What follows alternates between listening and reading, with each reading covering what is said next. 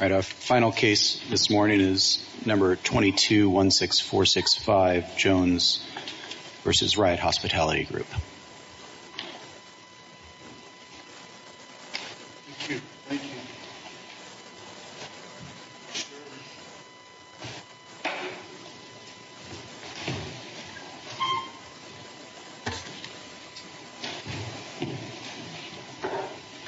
Mister Nathanson, whenever you're ready. Thank you, Judge.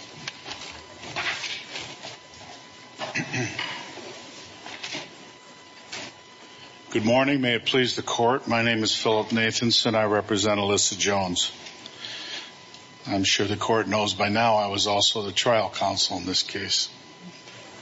If the court would permit me for a moment or two to put into context how, from the plaintiff's point of view, this case went uh, to a dismissal with prejudice for spoliation of text messages.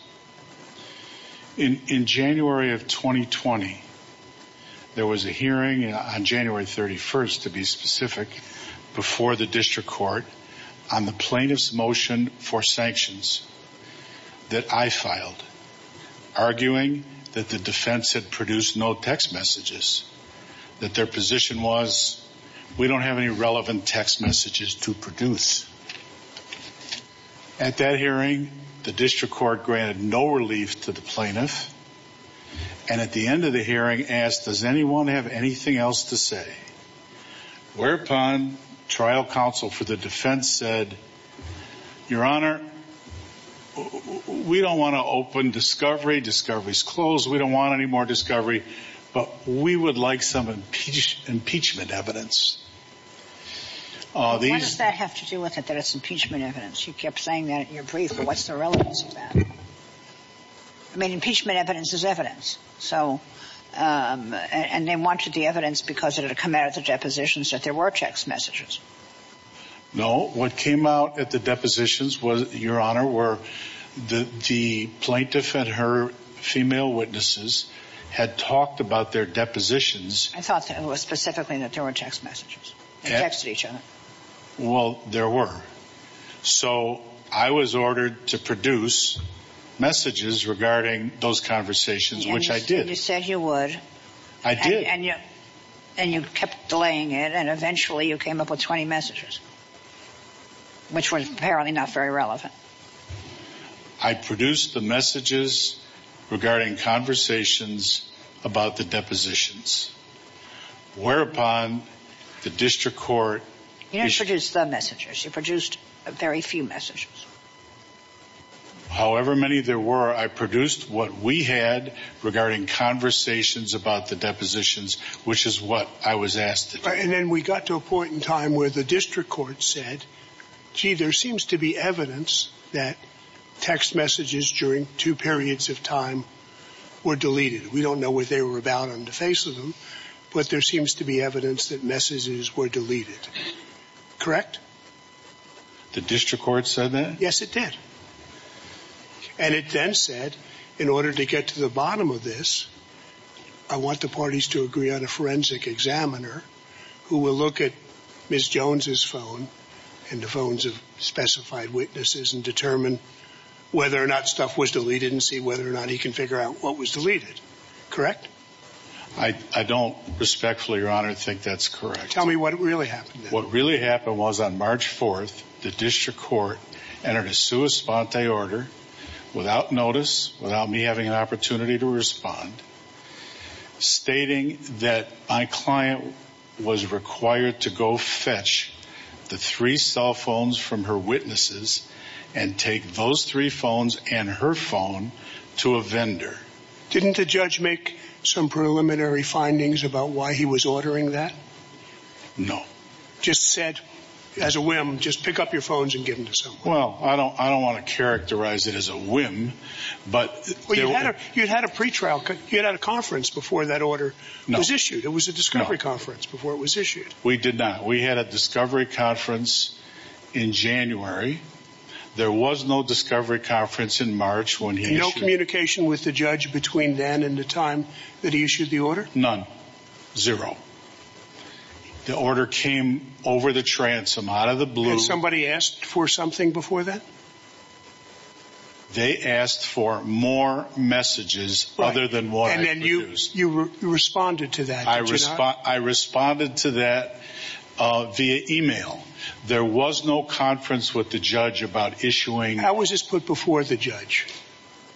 It, w- it wasn't put before the judge. There was no motion brought by the defense to to produce four cell phones.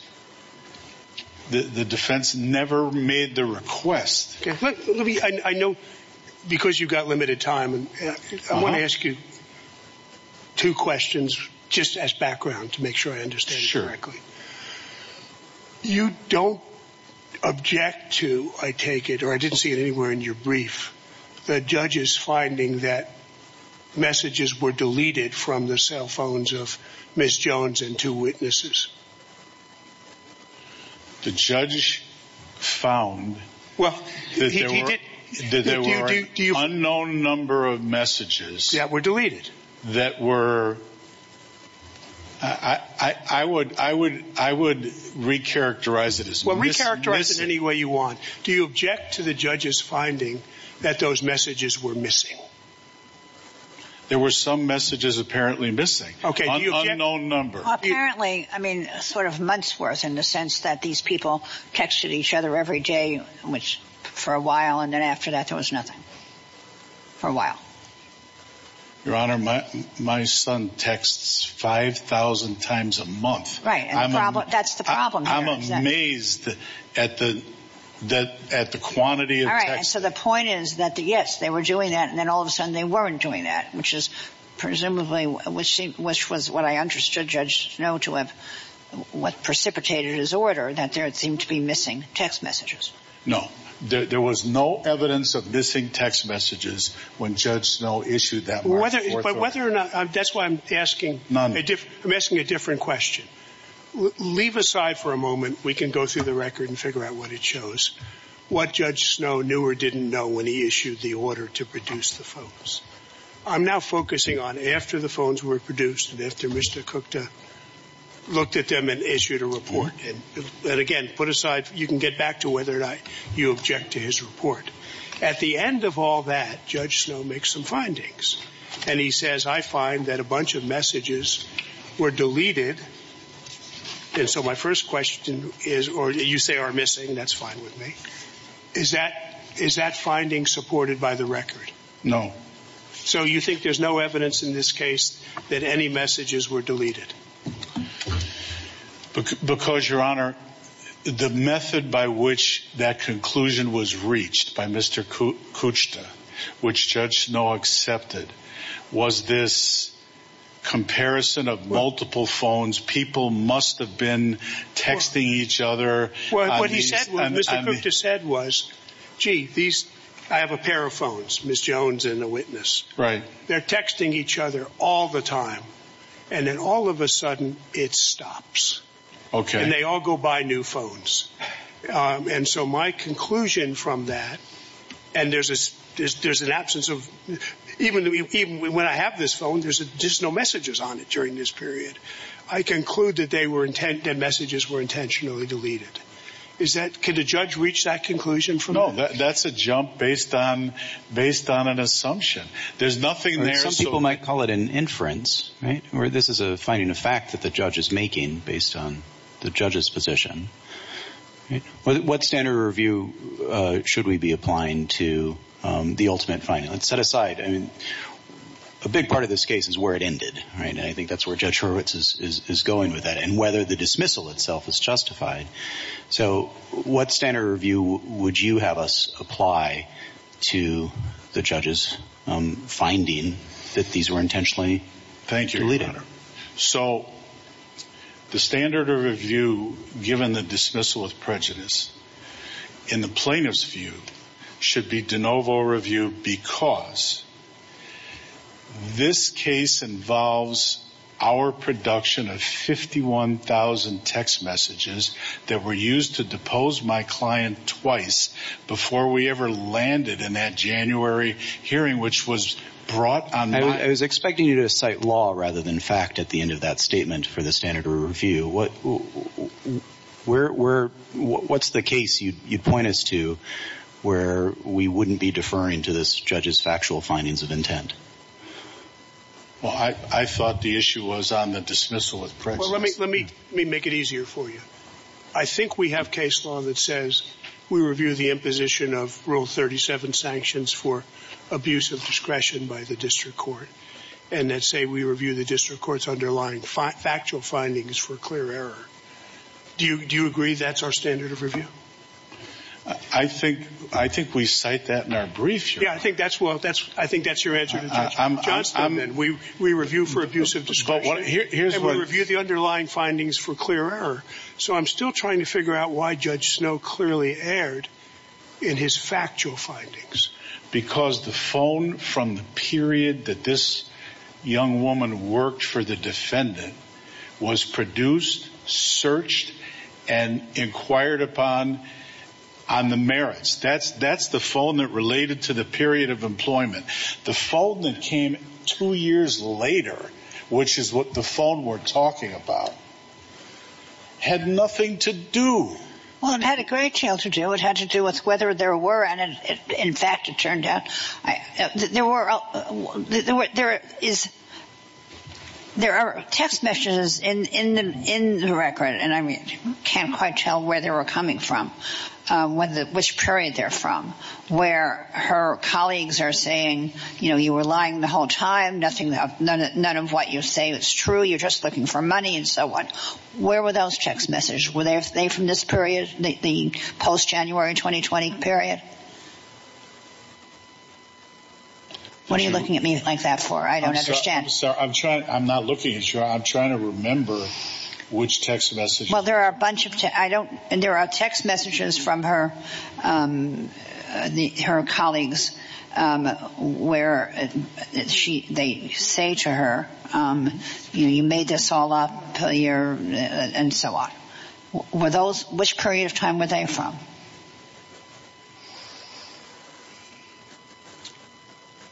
Let me let me give you a specific. They had to be beforehand. Well, let me give you a specific example with the subsequent messages. Uh, Mister Kuchta recovered a partial message from Jones to Foster on Watson's phone, and but it was not on Jones's phone. Okay. And it was about the case.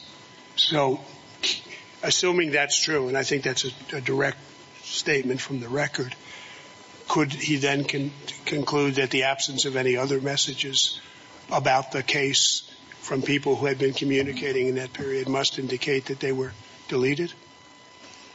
Well, I think she, he- she deleted. There's direct evidence that she deleted, or that on her phone, to use your term, there was absent at least one message that had been sent to somebody else about the case. Uh, once once the judge finds that, can he make a reasonable inference about the absence of other messages? Well, um, I, I don't think so, but let's assume that, that he can. Is that a basis to dismiss this case with prejudice? All right, so, the, so that leads to the next question. I mean, it, because you've been arguing that his finding that there were deleted messages is, isn't substantiated, but if we assume it was substantiated, um, then two other questions arise. He, he also has to find intent in order to come within the section of the rule that allows for dismissal. And the next question is, does he also have to find prejudice? And did he? So let's assume for purposes of this inquiry, uh, which is the legal inquiry and the one that really matters in this case, that he, he properly found that there were deleted messages. Although precisely because they were deleted, he can't find what was in them exactly or how exactly how many there were or anything like that because they were deleted. So what can he infer from the deletion, if anything, with regard to intent? And if he needs to, does he need to, prejudice? Your Honor, I, if I just may clarify what you said for one second. In twenty eighteen, I sent the applicable phone, the, the iPhone. Different phone. I understand. We're not talking about that phone. We're not talking about those messages. I sent it to a vendor. I understand that. We're not talking about that phone or those messages. They did quantify the deletions. We're not talking about those mes- that phone or those messages. We're talking about the messages that were that dealt with what these people were t- saying to each other, if anything, at the time of the depositions and before it and afterwards, um, which which you characterize as being for cross-examination, uh, but what, yes, which go to whether they were essentially concocting um, a um, a defense or whether some of them were refusing to participate in concocting a defense or what. I mean, not a defense. I mean, the, the plaintiff's case. So forget about the earlier ones and and assume that these there was a deletion of the set of uh, on the phones that were in fact sent to the forensic examiner that was agreed upon. Um, what do we do if we – how in general in applying this relatively new rule – does a court go around deciding whether there, and how do we go about reviewing whether this was an intentional deletion um, that would support, uh, that could support a dismissal uh, under the rule, and whether, um, and do we also have to, did he also have to find prejudice, and how do we review that if he did? Well, the Eighth, the Eighth Circuit case cited by the defense in their brief said they have to show that the messages that were deleted were new and different than the ones that had been previously produced, and in order to show prejudice. And and obviously, well, there, there's something in the in the uh, there's there's some something in the um, advisory notes to the rule that says you don't have to show prejudice, but it seems to me in some circumstances. With regard to the dismissal order, you would think you did have to show prejudice. Um, but that's a question. It's a legal question about do you have to show prejudice if there was intentional deletion? Well, or, is it, or is it just a fraud on the court whether there was prejudice or not? Rule, rule thirty-seven E one says upon the finding of prejudice to another party. Yeah, but this isn't E one. This is E two. It then says or. And then okay, and I think this or, is where Judge Berzon is, is looking at. We're trying to – there's there's that legal question of set aside whether the judge could find it. Um, is, is where would a prejudice requirement come from? Well, I, I think it would come from the other cases that we cite in our brief. So which, the Anheuser-Busch test or the, those other – or do you think those cases, those elements still exist for purposes of the dismissal notwithstanding the new rule? We cite several Ninth Circuit cases in our brief. Right, but we, we don't have a lot of cases, I think as Judge Berzon said, that are applying the rule, which doesn't quite read the way that our cases once read. Okay. To put it differently, there's a whole set of case law about dismissal as a sanction under Rule thirty-seven. And then there's then we have this new Rule thirty-seven E two, which comes in. And the question is, do we apply that old case law to determine whether dismissal with prejudice was required, or is there a different standard under E two? I, I think the standard, uh, from the plaintiff's point of view, should be, and we cite this in our brief, did did whatever deletion that occurred prevent the defense from prosecute from defending the case, or or or defending themselves at trial? The problem, of course, is that since they were deleted and we don't have them, it's very hard to say. Mister Nathan, does, does it matter at all? I, I think you suggest it does, and I'd like to just push a little bit on why. Um, that uh, the missing messages um, occur after the close of discovery in this case. Um, and I guess the preliminary question is I, I couldn't find in the record when discovery closed. Um, I don't think it's disputed that these hearings happened after the end of discovery. Um, but why would that matter um, if the judge's concern is that these are post hoc efforts to manufacture the plaintiff's claim? Why does it matter that it happened after the close of discovery, um, that it happened, you know, for impeachment or for whatever reason? Why would that timing matter to prejudice? I think there's a couple reasons.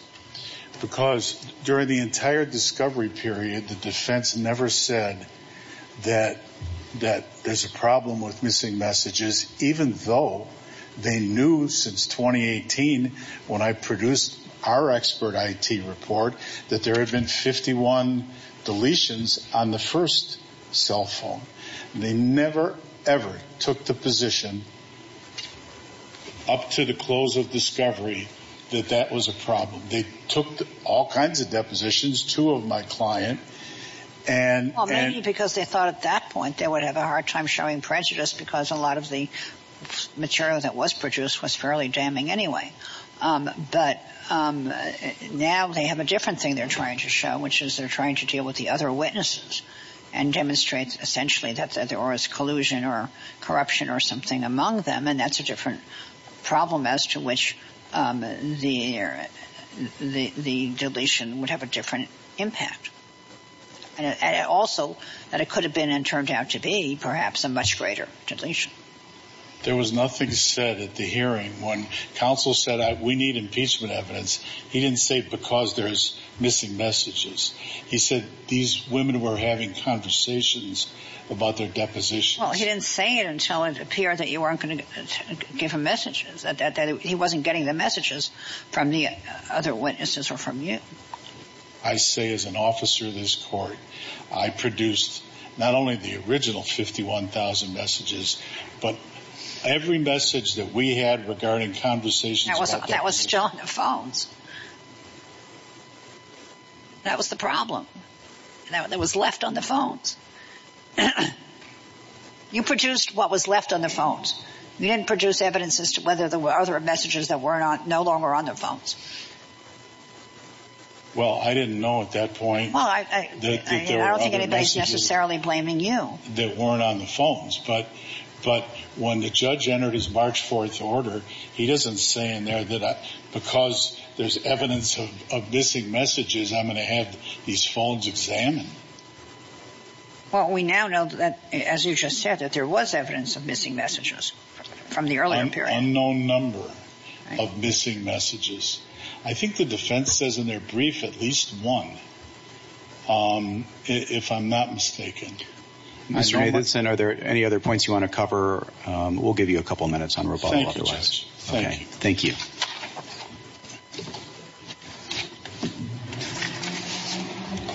Mister Nakamura. Good morning, Your Honors. Richard Nakamura on behalf of Appellees. I'm joined at counsel table by trial counsel Sean Carroll. I'd like to start where my colleague began, which is at the January eleventh, excuse me, January tenth hearing on the motion for sanctions. And he told this court that we represented to Judge Snow at that time that we had no relevant evidence to produce. I strenuously refute that, and I would like to direct the court's attention to these portions of the record. Can we start by trying to pin down when did discovery close? Sure. Uh, by the terms of the original C M O, which is in the record, the discovery cutoff was October twenty-fifth, twenty nineteen. That's an S E R four one four. That deadline was subsequently extended by Judge Snow to December thirty-first, twenty nineteen, and your honors can find that extended deadline at docket, excuse me, in the reporter's transcript of eleven five nineteen at pages sixty-three, lines five through six. All right. Thank you. With that, with that setting the table. I, I, I made a note to myself to answer that question because I, I heard you ask that of Mister Nathanson. So get, getting back to my refutation of what counsel said, we said at the January tenth hearing, he said we had no evidence to produce. Well, by that time, there were a couple of things. Number one, the E S I stipulation, which is in the record, had already expressly said, quote, defendants have already produced their E S I. Now, that E S I stip was from March eleventh, twenty nineteen. Point number two, to refute what counsel said.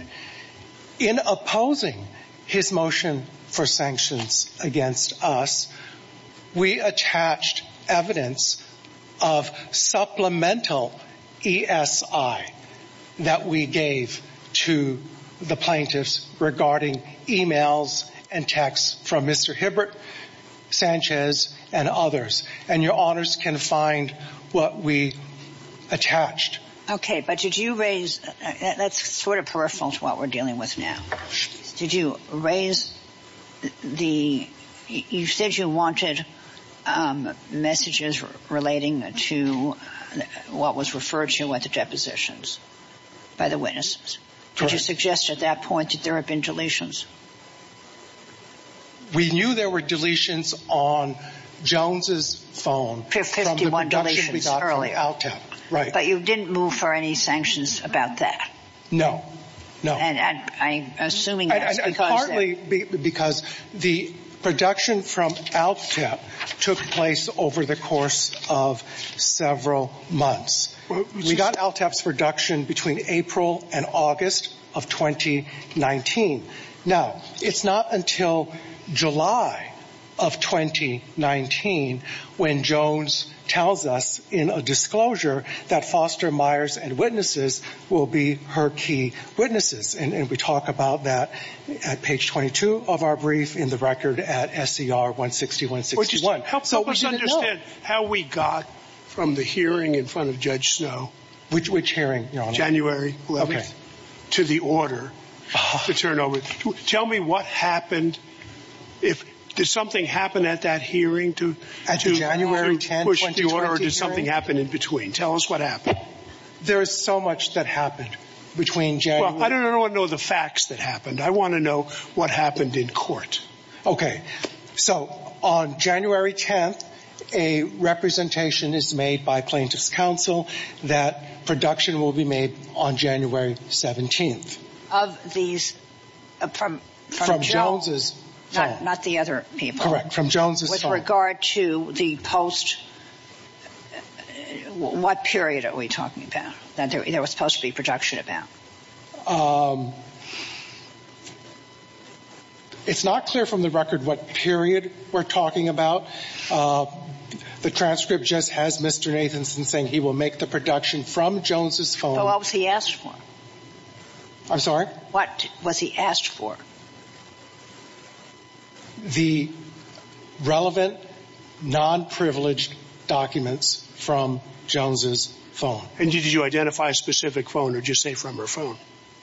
I don't think we identified a specific yeah. so, phone. So I didn't identify a period either. He'd already produced, he says, fifty thousand messages um, for, for some time period. So we were talking about the entire period thereafter or some subset of that, or we don't know. Well, the fifty thousand is limited to pre-July I understand that. So are you asking for anything after July twenty nineteen or eighteen or whatever it was? What, what, do you, what, what is it he's supposed to be producing at that point? He is supposed to be producing the messages from whatever he had that was relevant to the claims that Jones was making against so our client in this case. So you had gotten at some point the stuff from the imaging vendor. I'm sorry? You gotten at some point the stuff from the imaging vendor. We did. When was that? You're, we received from Digital Acuity. We received from Digital Acuity the non-privileged, relevant data from the four phones. When did you get that in response to your – because what, what, as I understand, Mister Nathanson said is, look, we got a request for production, so we gave the phone to a we We did not get the material from the three from the four phones yeah. until March fourth, twenty twenty-one. And that was after the district court, after a series of events that transpired so you can, after the January okay, hearing. Okay, so you continued to get stuff from the vendor? No, we got we got nothing what? until March fourth, twenty twenty-one, directly from Digital Acuity. No, uh, now you're talking about Mister Kuchta's. Yeah, or, or Mister Kuchta. I'm sorry, I'm, we're missing each other here.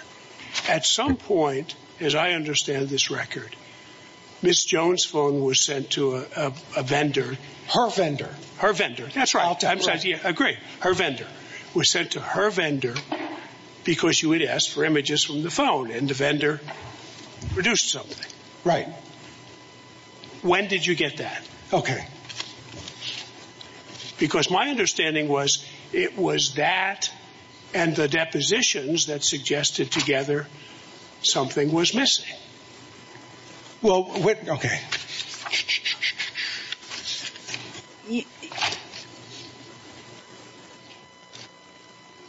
I thought you got all that. I thought you said earlier you got all that, like around July and August. Yeah, that's what I thought, too. Discovering. So all I'm trying to figure out, and it may not be relevant to this case, but I'm just trying to figure out. I thought I understood the timeline until Mister Nathanson got up, and I must admit, you're not confusing me too. So, so let me just let me just ask a very specific question. The judge issued an order at some point to say, turn the phones over to Mister Kuchta. We want you to stipulate to a third-party vendor and right. turn the phones over to them. I want to know what happened in court. In court, not between you and Mister Nathanson, between January eleventh and that order that gave rise to that order. Was there a motion? Was there a, a status conference? Was there a hearing? As again, I'm not sure this makes any difference to the ultimate outcome, but just you were both there. Just tell me. You know, I've been tra- looking for the record, trying to figure out what happened in that interim. Tell me what happened. Not in terms of who did what I, with each I other. I understand. So if I'm understanding your question correctly, you want to know when we received sure, the production me, from well, ALTEP. No, no. I'm not going to make point, it easy. But the ultimate question is, what was Judge Snow reacting to? Yes. Yeah, the concern here is that this is a, you know, it, at, at some point it's a dismissal of the case, and they, they didn't see these kind of cumulative issues coming up. So what was the trigger um, that led to led this case down the path to dismissal with prejudice? Yeah. Was it you? Was it the judge? Mister Nathanson says, gee, I went to a January eleventh hearing. There was no order there about producing phones. And then I get an order in March. Okay. And it says produce the phones. So what happened in between? In November of twenty twenty, November sixteenth of twenty twenty, Judge Snow gives Jones, Watson, and Myers until December eleventh. December eleventh of twenty twenty to produce the documents. Right, that, but those are the documents that result from Mister Kuchta's review. Correct. I understand that. And, and this may make no difference in the end, but you're answering a different question than the one I'm asking. At some point, Judge Snow issues an order, his initial order that says, I want you guys to agree on a third party forensic expert and deliver the phones to him. Actually, he says deliver Miss Jones's phone, but then the other two are, others are subpoenaed, and they end up in his hands too. Okay. Uh, so tell me, tell me what happened between either at the January hearing or before that order was issued that led Judge Snow to issue that order. Well, we get the production from ALTEP on November fifteenth, twenty nineteen. That's when you got it, we which, got, was, which we, was now received, after the close of discovery. After the close of discovery. It was discovery. late, but right. It was related to that discovery. Right, and, and those spreadsheets were given to us. Those were the spreadsheets that showed the deletion of fifty-one, the fifty-one deletions. Okay. Text messages. Okay. And, and fifty thousand productions and fifty-one deletions. Is that ba- basically accurate? I, I'm not sure. The well, many, many, many productions and uh, uh, and all right. And now you have depositions. What, in December? Correct. We have the depositions of the three witnesses in November and December of twenty nineteen. Okay. And the documents that they were ordered to produce were what? The text messages. What were the documents? The, they were ordered to produce their phones to the specialists. But that was until March. Oh, I, I'm sorry. Are I mean, we talk, are we talking mean, what, about the what are the pre- I mean, the, the, the importance of all this, and we're not even getting to the rest of the issues in the case, um, is that there's certainly a fair amount of case law, and it's also just logical that you don't make people produce their private cell phones without a damn good reason. All right? So what was the reason? The, the reason was that there was extensive evidence that Jones had been deleting communications. Well, the evidence was that, that it's this evidence from November that there were fifty-one deletions. That's, did Judge Snow say that was the reason? He didn't order them in January to do that, and he already knew about the fifty-one deletions. That's, that's true. So but what led to the order? What led to the order was the continuing violation of his orders to produce the phones or to release the data. Okay, so when did, when did he enter those orders? Okay. Now, and I, um, don't tell me about the ones later that dealt with the information from Kuchta. Tell me about orders. No, I'm just trying to figure out, and this this this may not be dispositive in any way. I, I, I understand. But, your I just, but your your your friend says, "Gee, we got blindsided. We went to a hearing in January, and all of a sudden we got this order, and we never had a chance to talk about it." I'm not sure it makes a difference, but I'm trying to figure out what happened between January and the initial order, not in terms of what you got or what he got, but what Judge Snow was told.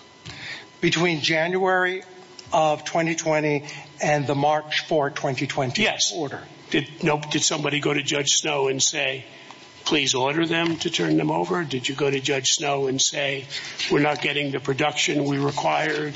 I mean, what happened? Or did he just, as he maybe have been entitled to, look at the record and say, gee, I see a problem here and I'm going to issue an order? I just... I'm missing that interim period. Tell me what happened. Okay. Well, on, on January eighteenth of twenty twenty, we received from plaintiff's counsel the unusable, unsearchable P D F production that is not compliant with. Okay. Did you, did you make Judge Snow aware of that?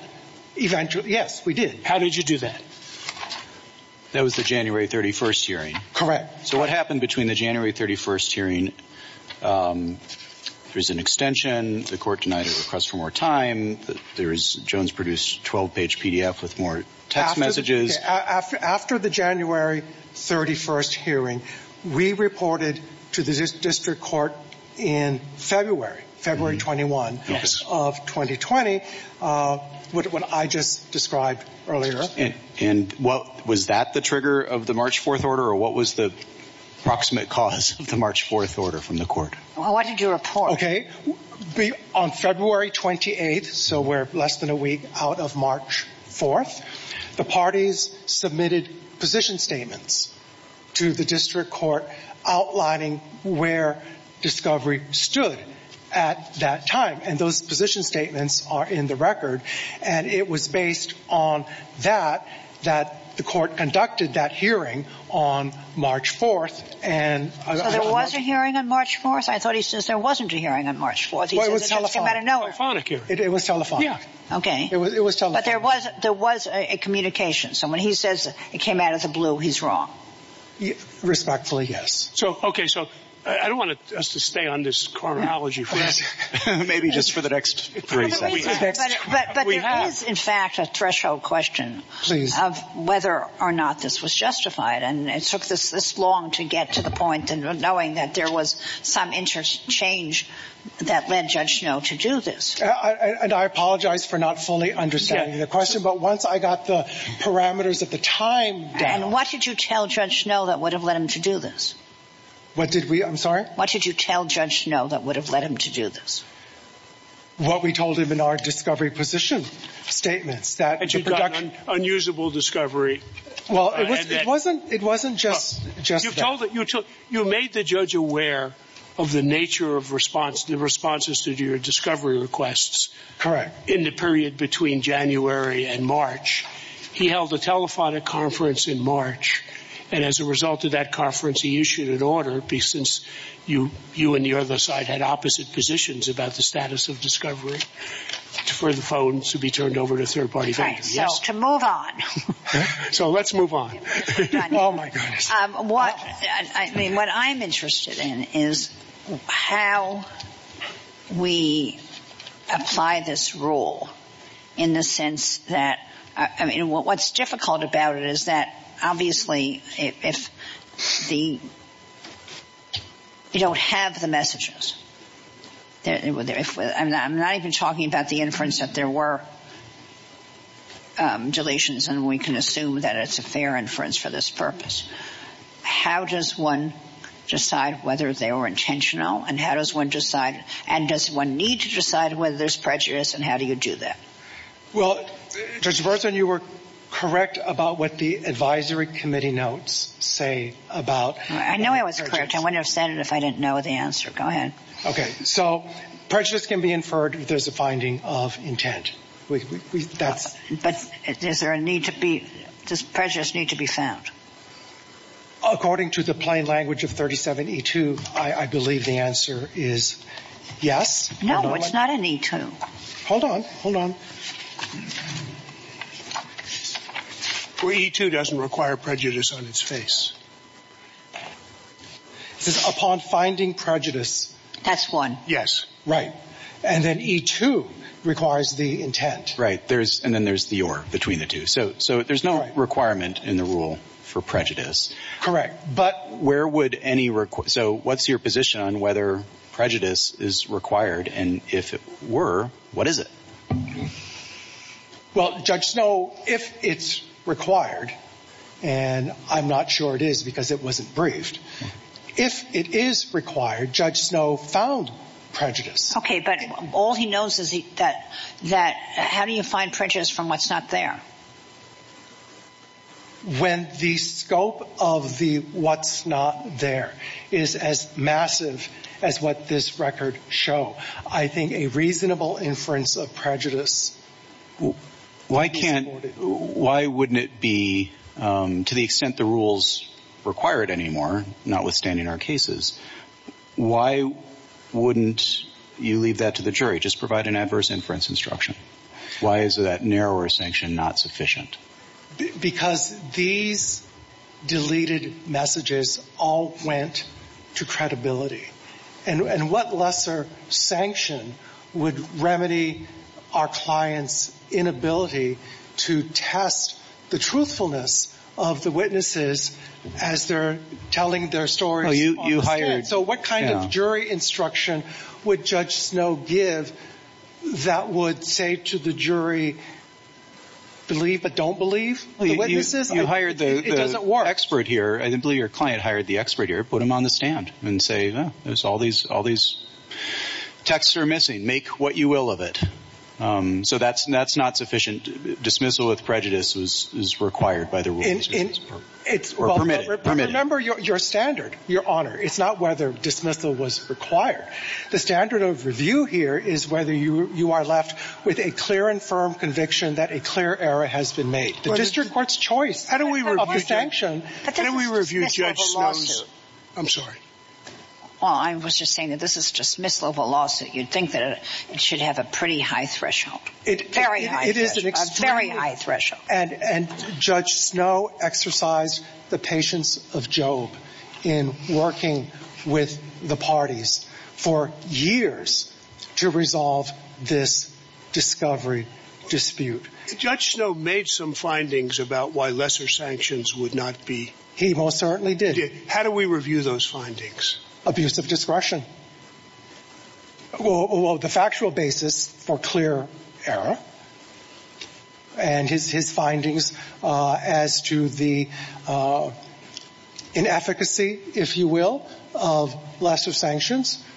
Abuse and, of discretion. And the, the part about inferring prejudice, you have to not only have intentional conduct to infer prejudice, you have to make some finding that the materials spoliated, if that's a verb, were were likely relevant to the case, do you not? Correct. And he made those findings too. Correct.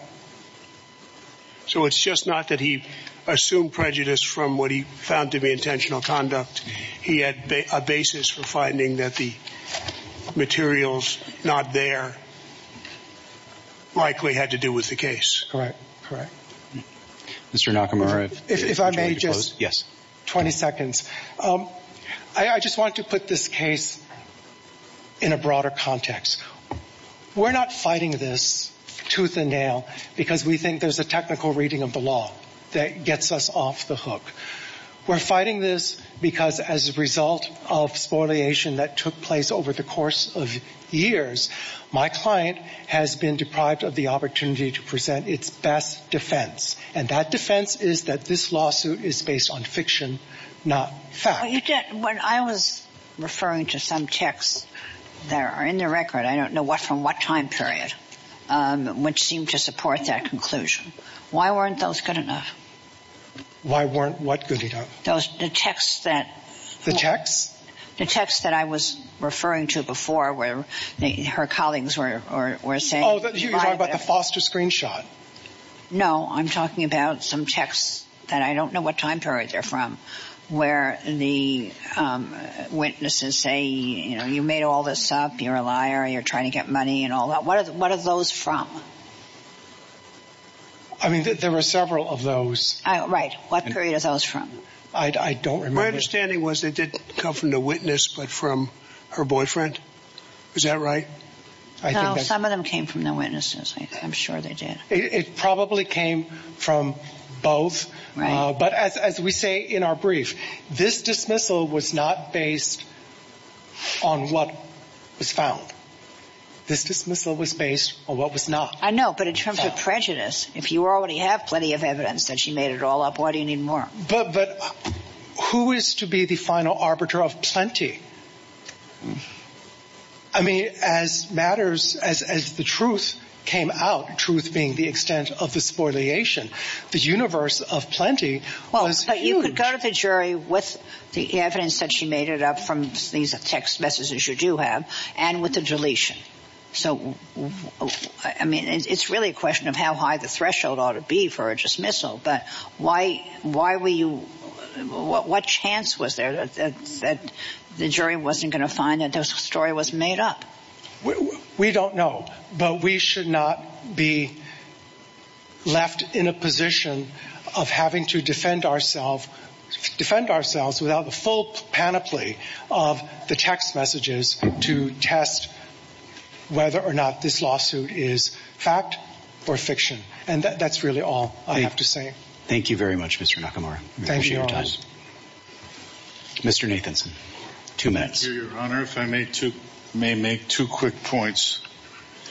First, at the same January thirty-first hearing, Judge Snow said to me, it seems to me they're not going to win on summary judgment to the extent they're going to argue this practice didn't occur, because it looks to me like you've got pretty good evidence that at least, at least with respect to your client, it did.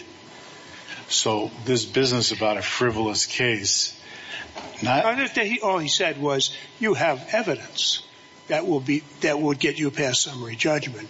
He didn't say – it wasn't manufactured evidence or that it was credible evidence. He was just saying, well, it looks to me like this is not a summary judgment case because you have witnesses and, and your client who said that this happened. He wasn't making a determination well, of the strength of the case. I, I understand your point, Your Honor, but prior to that January thirty-first hearing, all these depositions and documents had been produced to Judge Snow. And, and he said he reviewed it all. Now, I, I have one last point, if the court will permit me. At pages fourteen and fifteen of the defense brief, they say what is true, that the district court ordered production of the non-privileged extracted data directly to R H G, Riot Hospitality, which means at the end of this whole process with Mister Kuchta, he had created these voluminous spreadsheets of the entire contents of every phone. Judge Snow gave those spreadsheets to the defense. I, I'm not talking about just text messages. I'm talking about conversations with their children, with their with their husbands, with their employers. The entirety of the contents, inventoried contents, Of well, all of wasn't that because you were asked to make privilege determinations or requests and you didn't? Well, respectfully, Your Honor, I don't mention, I don't remember that, but my well, there's point, an order from Judge Snow that says, here's how this is going to work. Kuchta's going to look at this stuff. Uh-huh. He's then going to send stuff that meets search terms that you'd stipulated to, to Mister Nathanson. And Mister Nathanson can then make up a privilege log out of that and give the, give the stuff that's relevant to the other side. And what bothered Judge Snow, I think, a lot was that you never did that, despite getting multiple extensions and orders to do so. I never got the documents. I, I got spreadsheets. And what's wrong with spreadsheets? What's wrong with spread? It's not a text message. Well, the, spread, it, the spreadsheets it had included the text message. They did. Right. They, so you had the text message. They did. So what's the problem? I don't get it. I mean, you, you had the text messages on a spreadsheet. You wanted them not on a spreadsheet. The, the I mean, spreadsheets had all kinds of personal information. Well, and that's why them. Judge Snow said you can, in effect, redact these in the order. I'm sending them to you first because I don't want them to go directly to the other side. There may be a lot of irrelevant stuff. There may be privileged stuff. Uh-huh. So, Mister Nathanson, you can look at this stuff, make up a log of what you're not sending on to Mister Nakamura, and then send on the rest to him, and you never did. I, that, I asked for P D F documents to produce of text messages. Okay, but, I mean... And I that, was told I would get them by Mister Kuchta. But, but that, that's an incredibly, you know, technical response. You, you, you have the messages. You can claim privilege as to message, you know, on spreadsheet this line and on spreadsheet that line, and you don't do it. What difference does it make if it's a separate document?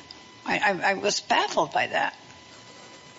Because I interpreted Judge Snow's orders to mean I had to produce documents containing text messages, not the inventory of all the cell phones, which is what they ended up with. So my only point on this is, when, if the issue is prejudice, they got the entirety of all these because cell phones. You, so where's the prejudice? Well, the prejudice is that there was stuff on there that wasn't there.